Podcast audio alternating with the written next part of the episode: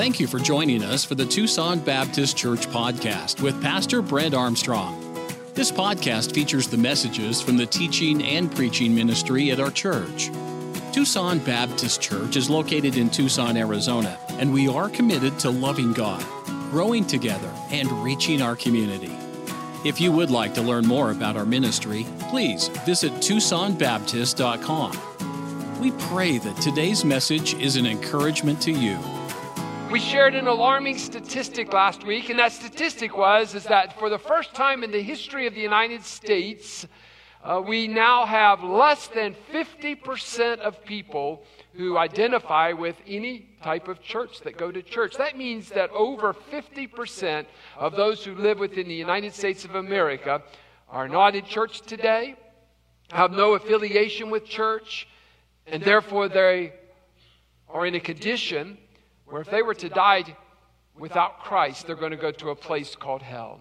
And that should alarm and concern all of us. And that's why we come to church week after week, is so that we can be strengthened in our faith, so that we can have the courage to tell others about Jesus Christ. But sometimes life throws a curveball. And we're still in the middle of that curve, it seems. I'm thankful that we're getting back to some normalcy and we're sitting with our friends and, and uh, we are, we're able to sing next to each other. The choir's back together. Uh, uh, the virus rate has come way, way down in Pima County. There's a lot of, of good things, but people still are slow uh, to come back to church. We've been thrown a curveball. We've called that living outside the box. Our box has been squashed. And for many of us, uh, there's been some hard times over the past 14 months or so.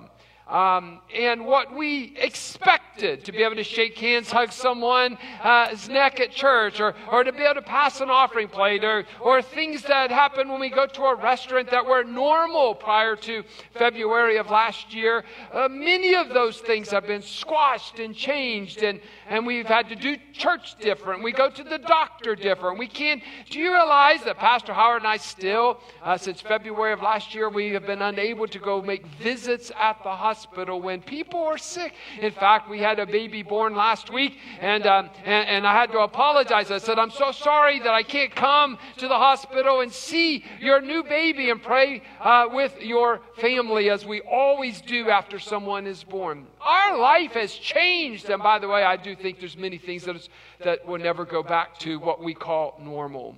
So we're living outside the box. Please turn to the book of Jonah we're going to look at another Bible character. And over these past several weeks, we've been looking at Bible characters who their life was going along and something happened and they had to live outside the box. I want to talk to you about a guy in the Bible, though, who's a little bit different than some of the Bible characters we've been looking at.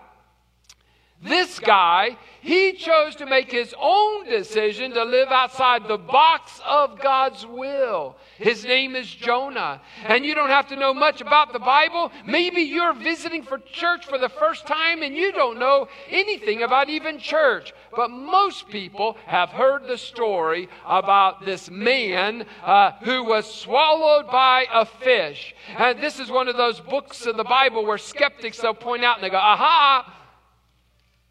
This proves the Bible is not true. This story in the Bible proves it's not true. This couldn't have happened. I read about a little girl who was studying about the ocean and her teacher said to the students, Oh, nobody needs to worry uh, uh, uh about going near the ocean because there's no creatures out there in the sea that can swallow a whole person whole. A little girl raised her hand said, I learned in church that a large fish swallowed Jonah whole.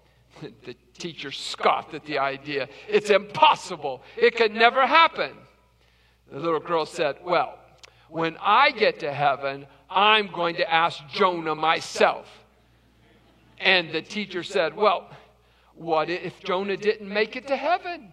And the little girl, without missing a beat, she said, Well, then you can ask him.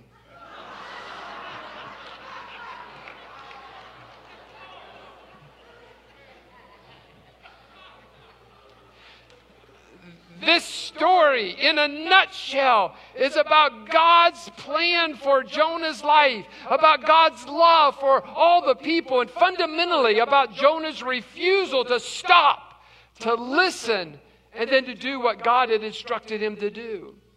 May I just say, running away isn't all it's cracked up to be. If you run away in a more eternally significant sense, it's not everything you thought it would be either. What I'm, what I'm talking about is what happens when you ignore God's stop sign and you choose to run away from Him. You just say, hey, I had it. I'm packing it in. I'm going to go my own way. I'm going to run from God. I'm going to do what I want to do. Oh, this year we've examined numerous people who had events take place in their life that was not of their choosing, but this morning's story is a little different in that Jonah deliberately ran away from God. In fact, music can often illustrate a story. And I ask, uh, I come up several weeks ago, I come up with this idea. I played this song for Tabitha, and I said, Tabitha, I would like to sing this song uh, during one of my messages. And so she went about trying to find the music, couldn't find the music, and she sat down and wrote the music for the song. We have such incredible talent here on our staff. Now, I have to tell you that the song uh, that I'm talking about, it comes from the mountains of North Carolina. I'm from West Virginia. I can identify with this. It represents represents my heritage. I'm going to ask three young ladies and Tabitha if they'll come and they'll help me out with a song to help us illustrate the story this morning. And I trust that uh, uh, uh this, uh, th- this will. Uh, uh, I know it's a little bit different, but it's going to be okay. And, um, and so uh, we will enjoy this together as they tell the story of Jonah. And in just a moment, we'll be in Jonah chapter number one. So indulge me as these three ladies sing this amazing, very theologically deep song.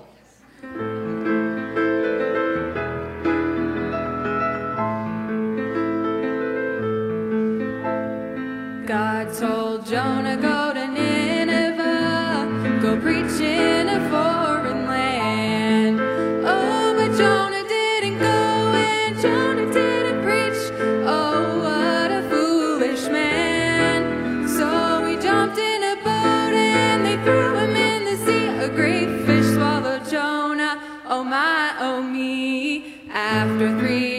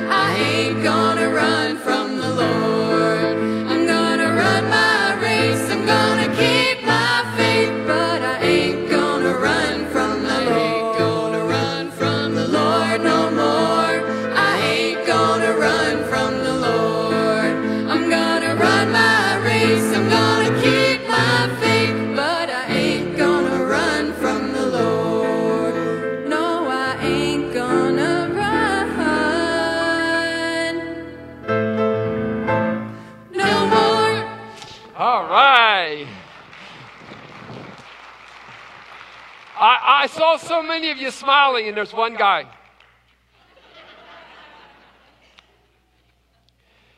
Ladies, that was awesome. Thank you so much. Maybe we'll have to have you sing that again at the end just to remind us. Jonah chapter 1. Now the word of the Lord came unto Jonah the son of Amittai, saying, Arise, go to Nineveh, that great city, cry against it, for their wickedness has come up before me.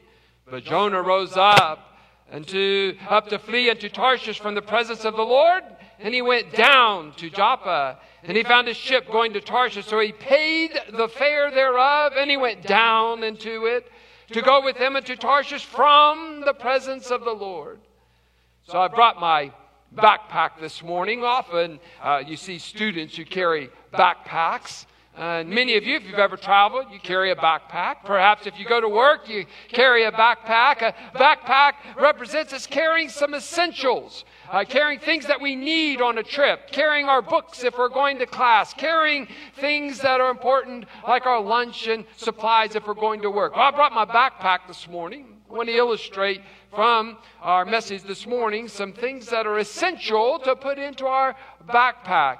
And so let's make sure that if I'm going to run from the Lord, that I put some things in my backpack. And with that, I'd like to share five things that are absolutely necessary if you are going to run from the Lord.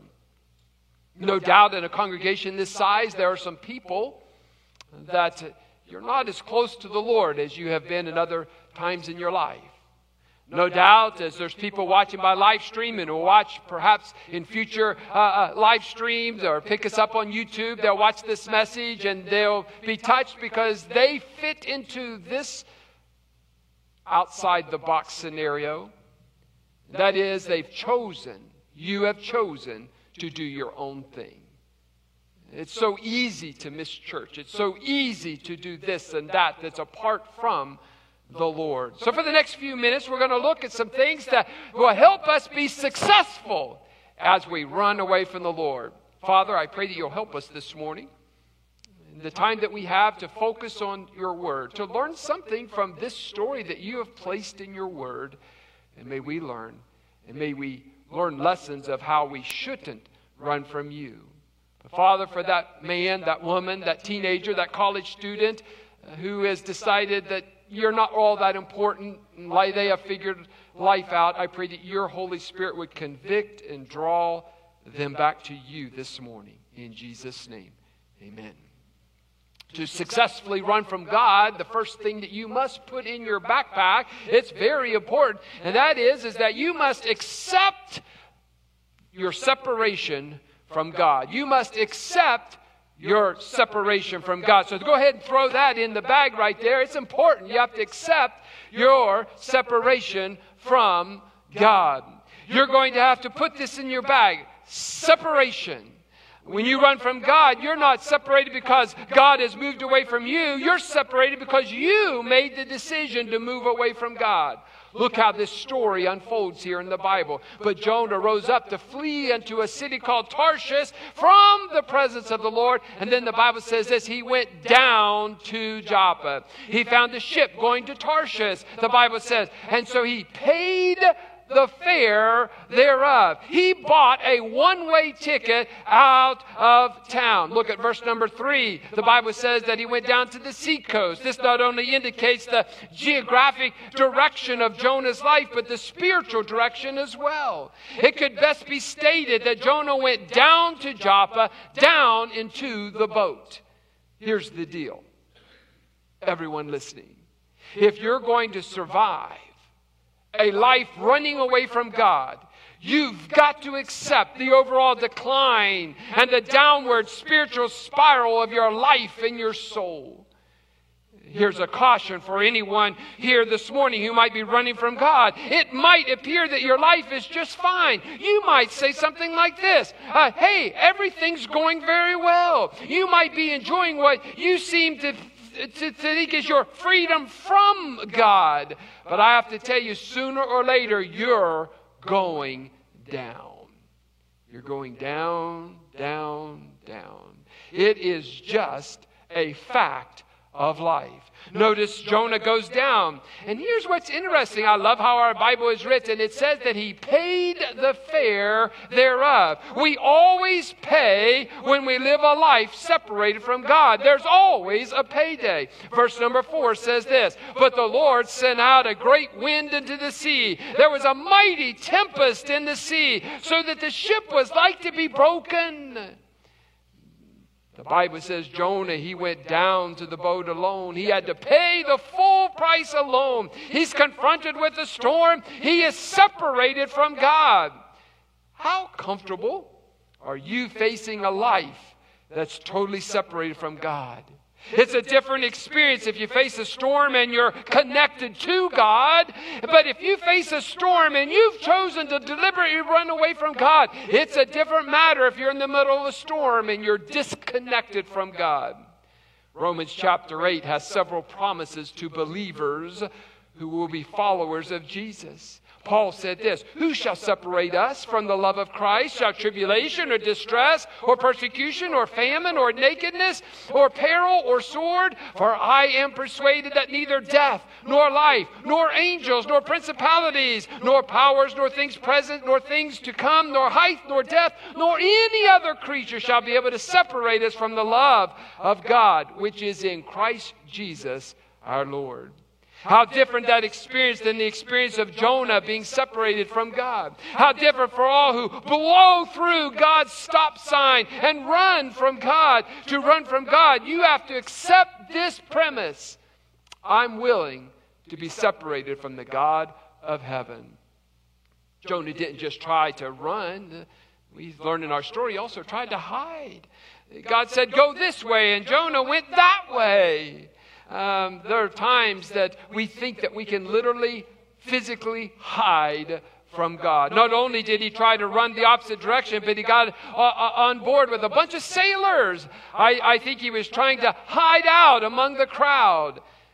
I ask you, can you really hide from God?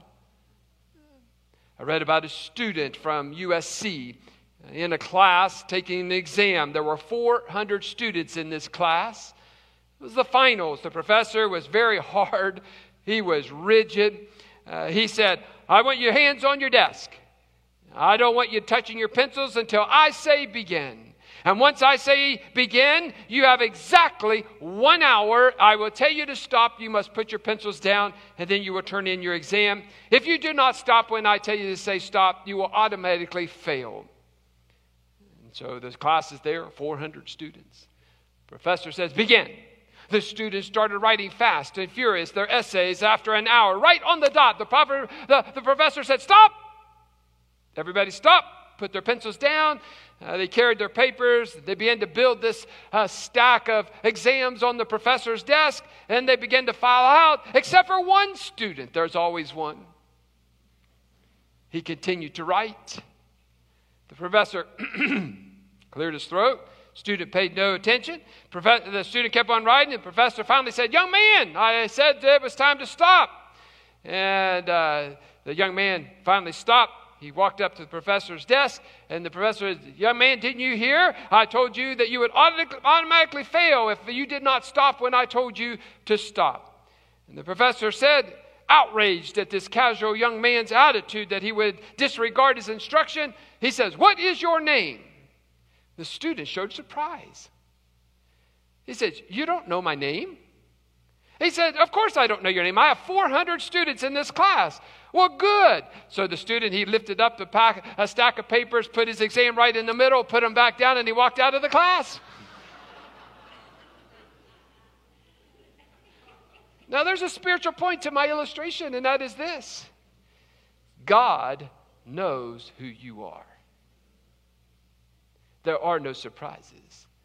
God's never going to say, What is your name? What is your situation?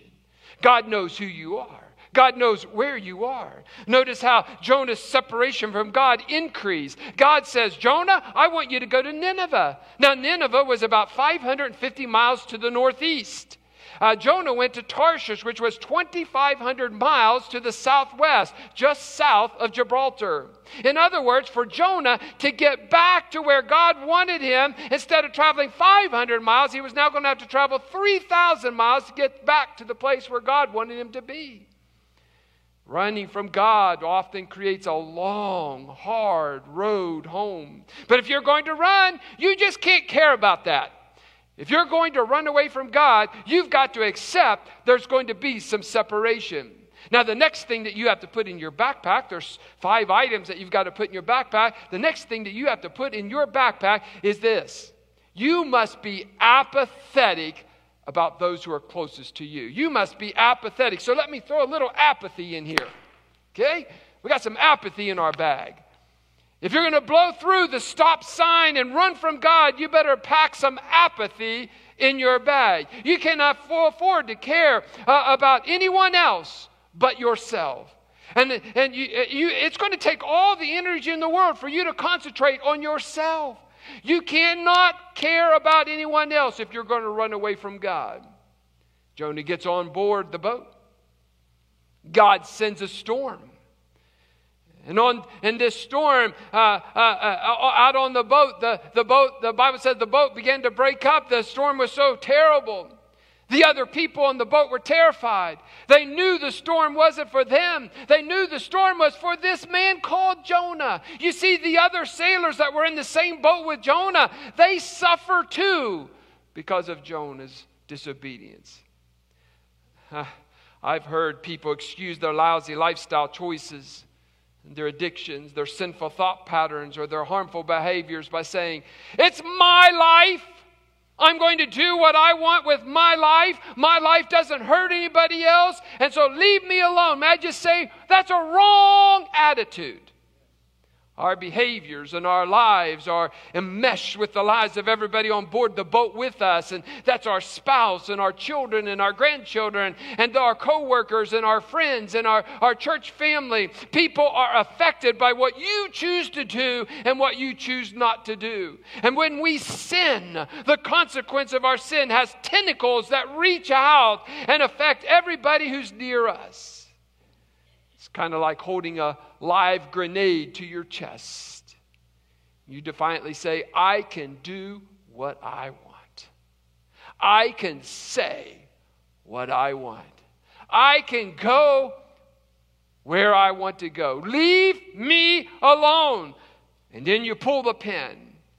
The problem is, is that when that grenade explodes, you cannot control where the shrapnel goes. You don't get to choose the direction of the damage. In tears, I've had people come to me say, if I had only known how this would have affected my coworkers like that, I'd have never done that. Or if I would have only known that it had broken my wife's heart or my husband's heart, I would have never done that. If only I would have known I'm cutting scars across the souls of my children, I would have never done that. And there are people seated here today, that would be your testimony. I would have never done that had I known the shrapnel effect and damage. Seeing those sinful choices of people who said, I'm just going to do my own thing. Cost marriages, lives, relationships. If you're running from God, you can't think about that though. Let me help you here. You cannot think about those consequences if you're going to run from God. But I'm so thankful that in our story, Jonah's heart began to soften. You read this story, and, and he's, he tells the sailors, Take me up, cast me forth into the sea.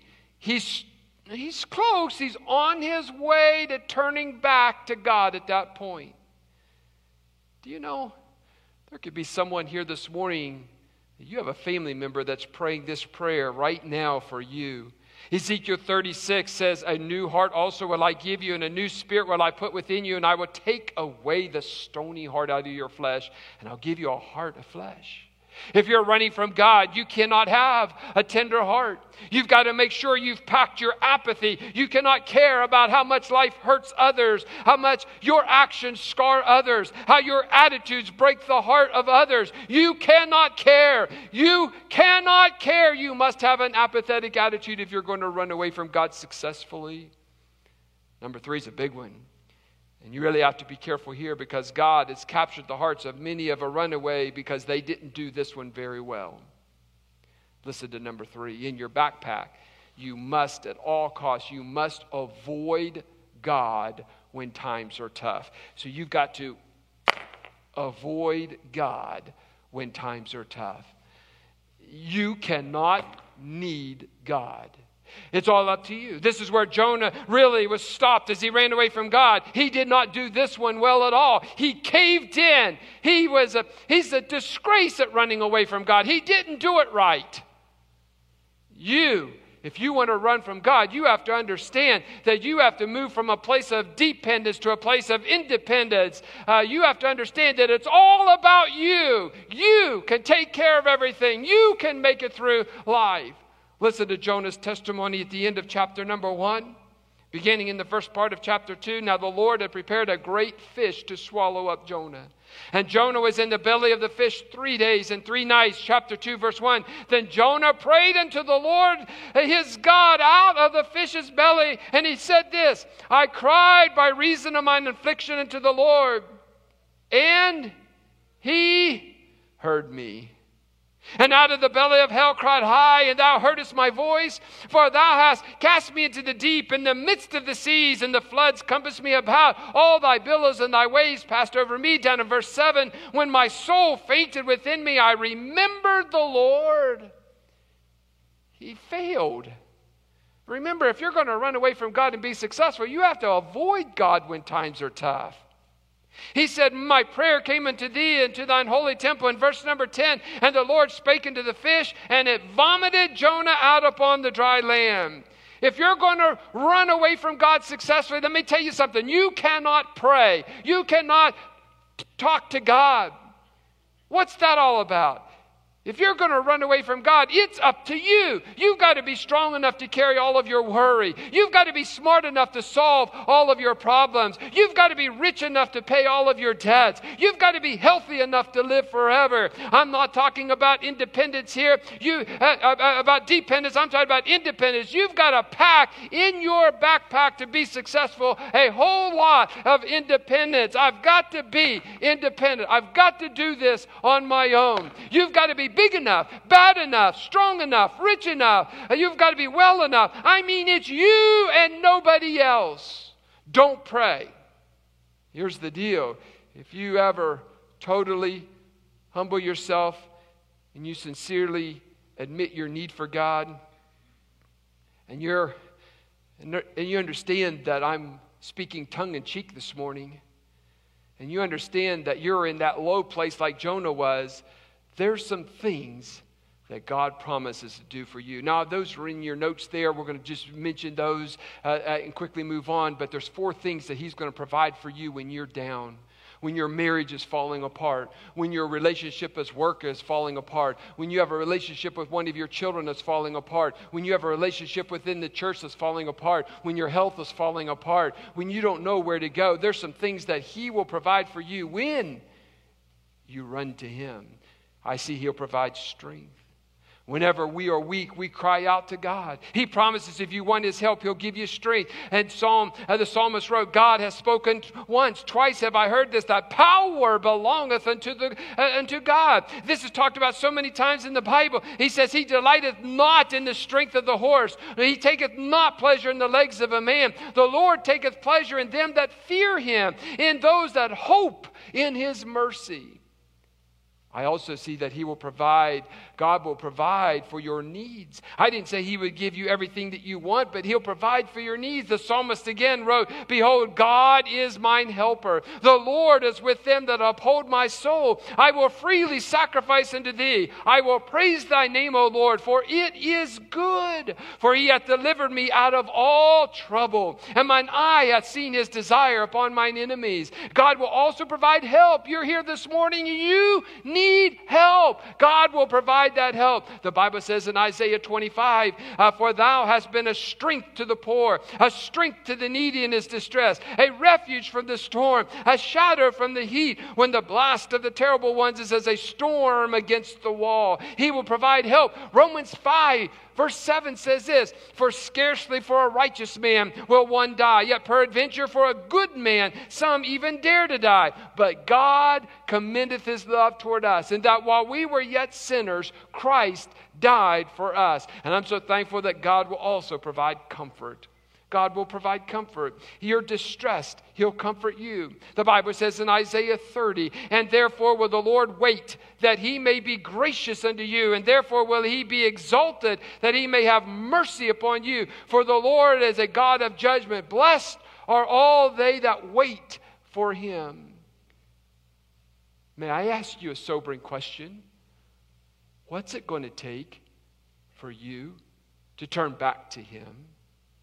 Is it going to take another storm in your life? Three days in the digestive tract of a big fish? Is it going to take you coming to a place of utter helplessness in order for you to turn back to God? If you're running from God this morning, I've got good news. If you want to stop running from God, if you want to stop at the stop sign and listen to Him, He will let you.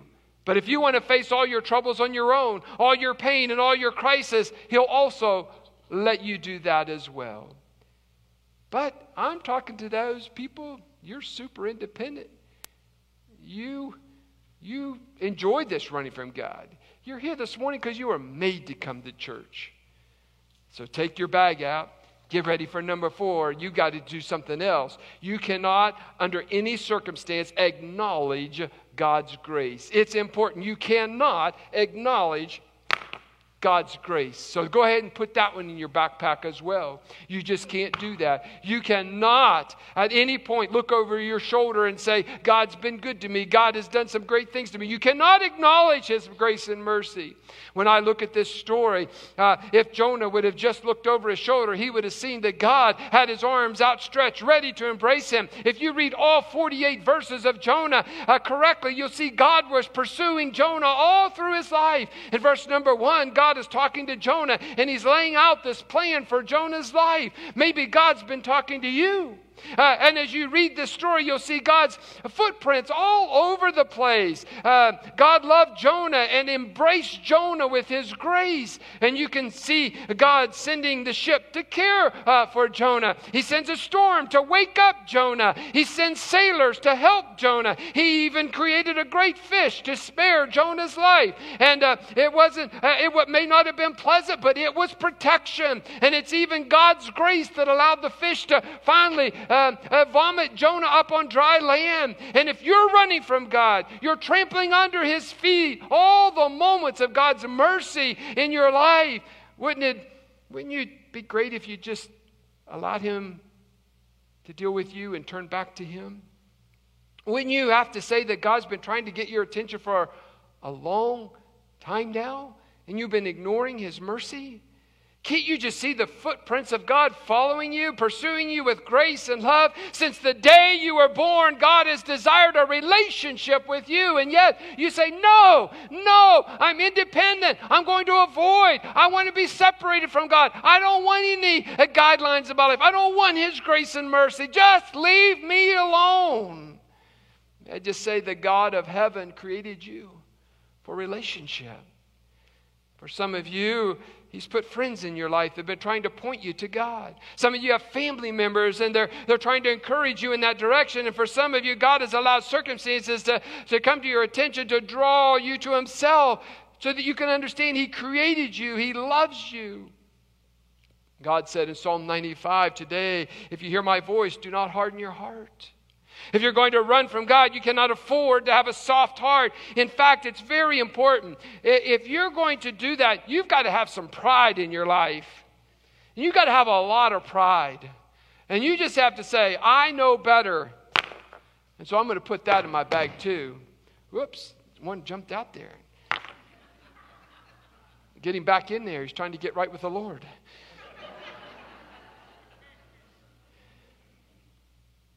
We got to have a lot of pride. Pride to, pride, to, pride to say, I don't need God. It's pride that says, God's not interested in me and I'm not interested in Him. It's pride that says, I'm going to live my life my way. So, God, stay on your side of the street. I'm going to stay on this side of the street. Leave me alone. That's pride. I got to be honest with you, Jonah couldn't do it. He wasn't able to keep running. He started caring about the, those around him in the boat, and he couldn't stand separation from God very long. And when life began to hurt, he asked God for help. And, and you know what? The God that had been pursuing him with love and grace and mercy responded and rescued Jonah. It's great. But I'm still, haven't convinced some of you, say, I'm going to live my life my way. Well, there's a fifth thing that you absolutely must have in your backpack of life. You must abandon God's plan for your life. So you must abandon God's plan for your life. Said another way, you must trade God's purpose for chaos. You might as well pack a whole bunch of chaos in your bag. Uh, this is the life I'm going to choose, not God's plan for me with increasing levels of love and joy. I don't want that. I don't want God's protection and provision and presence. I'm choosing instead to live the chaos of a self directed, pride filled, chaotic life. I want to live the tentative, futile, dangerous life like a candle in the wind. That's what I want. I'll just abandon God's plan for my life. After Jonah stopped running, he decided to turn toward God. There are some precious words in the Bible. If you still have your Bibles open to Jonah chapter 3, I'd like for you to at least look at Jonah chapter 3 and verse number 1. You say, I'm struggling. I identify. I've lived my life my way for a long time. There's no hope for me. If that's you, one of the greatest verses to encourage you in all of the Word of God is Jonah chapter 3 and verse number 1. And the word of the Lord came into Jonah the second time. After Jonah ran away from God, after Jonah turned his back on God, I want you to listen to this, please. God still had a plan for Jonah. And if you're running away, if you're on the other side of the street, this is my side of the street, God, you stay over there. And you've abandoned, and you're separated, and your life is full of pride, and your life is chaotic. And it's all about you. It's all about me. What i what i want to do. But you've come to that point and you say oh i'd love to come back but but god can't use me. You don't understand all the things i've done. Roman uh, uh, jonah 3 verse 1 says this and the word of the lord came to jonah a second time to keep running from God, you cannot believe that God gives second chances. To believe that you would jump at the chance to have a clear, uh, fresh, clean start with God, uh, to, to abandon that hope is foolishness. May I just tell you, the Lord has a plan for your life. There's something in the human spirit that loves to get revenge, and we believe that God is like that. May I just tell you, not the God I serve. Maybe you heard about a soldier way back years ago in Operation Desert Storm. He received that Dear John letter while he was overseas. His girlfriend wrote him a letter and broke up, and she actually included these words in, in her letter Would you please return the picture of me in my jeans with the cowboy hat? I need it for my engagement picture. It hurts. The guy was devastated. But his buddies came to his rescue, and those fellow soldiers, they went through the entire camp. They collected, collected all the pictures of all the girlfriends of all the soldiers and put them in a shoebox.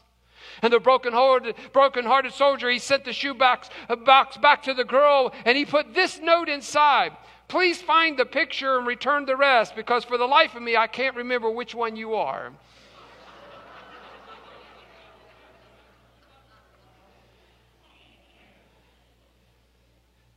That same guy's like this.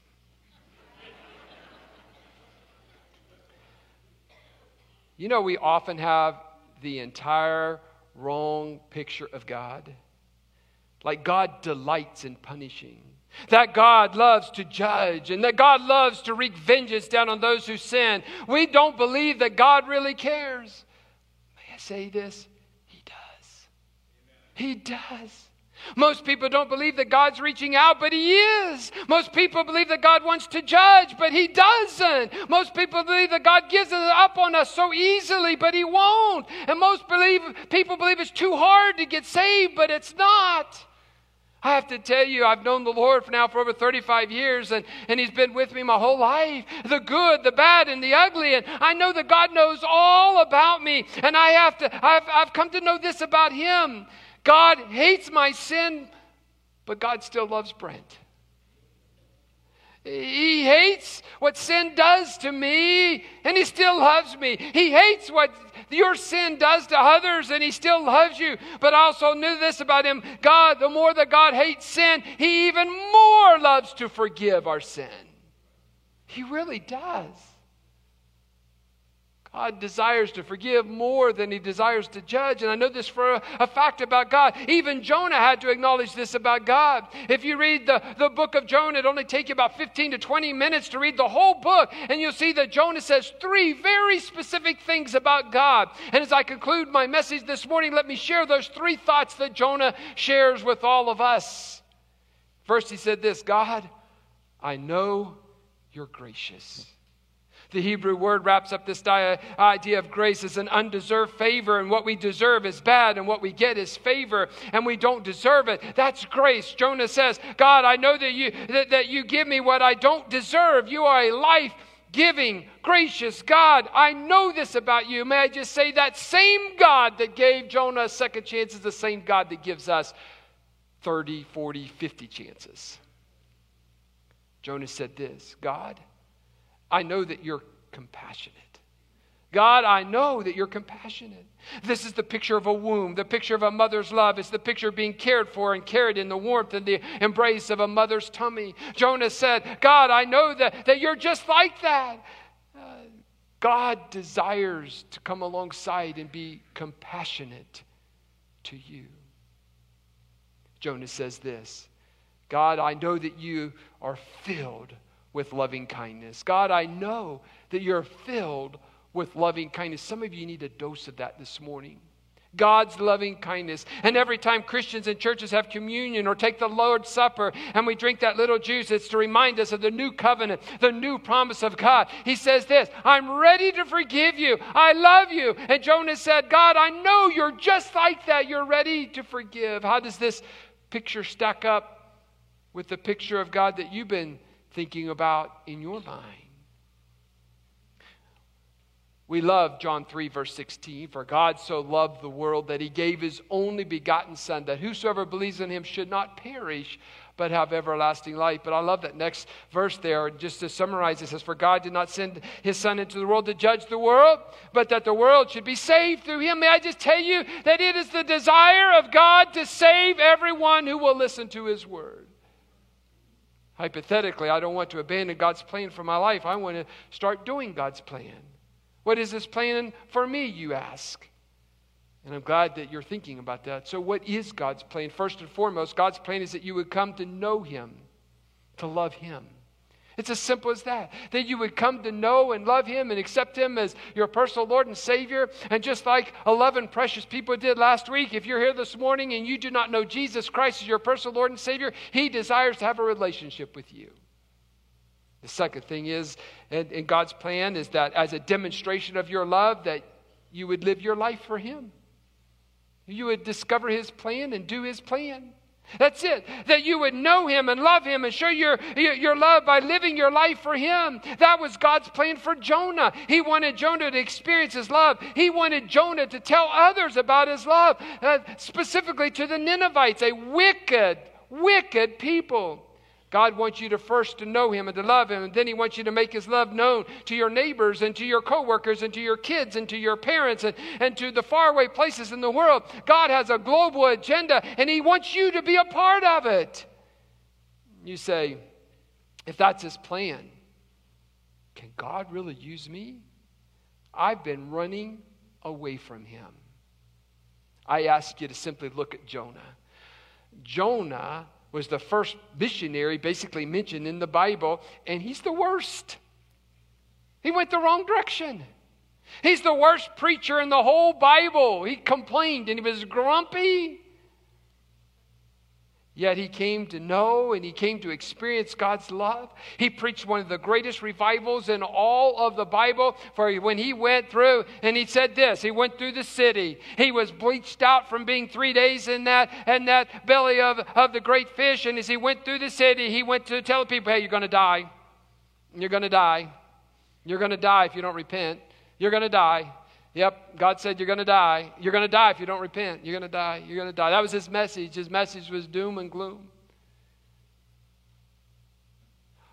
And guess what? An entire city of tens of thousands of people returned, confessed their sin, and turned to God. God can use you. God desires to use you. And there's some of you say, God can't do it. You just don't understand my history. You don't understand my addictions. You don't understand my past. You don't understand my failures. You don't understand my sins. You don't understand my shortcomings. You're right. I don't, but He does. And He says, I'll forgive you. And, and, God's powerful enough to work through men and women with bad theology or mixed motives or hard hearts or, or flawed politics. And as badly as we might even communicate that message, and as badly as He might live, He somehow uses us. It's amazing. God desires to use us. It's our hope as Christians, as a church, that God would use uh, the Jonahs that are among us this morning.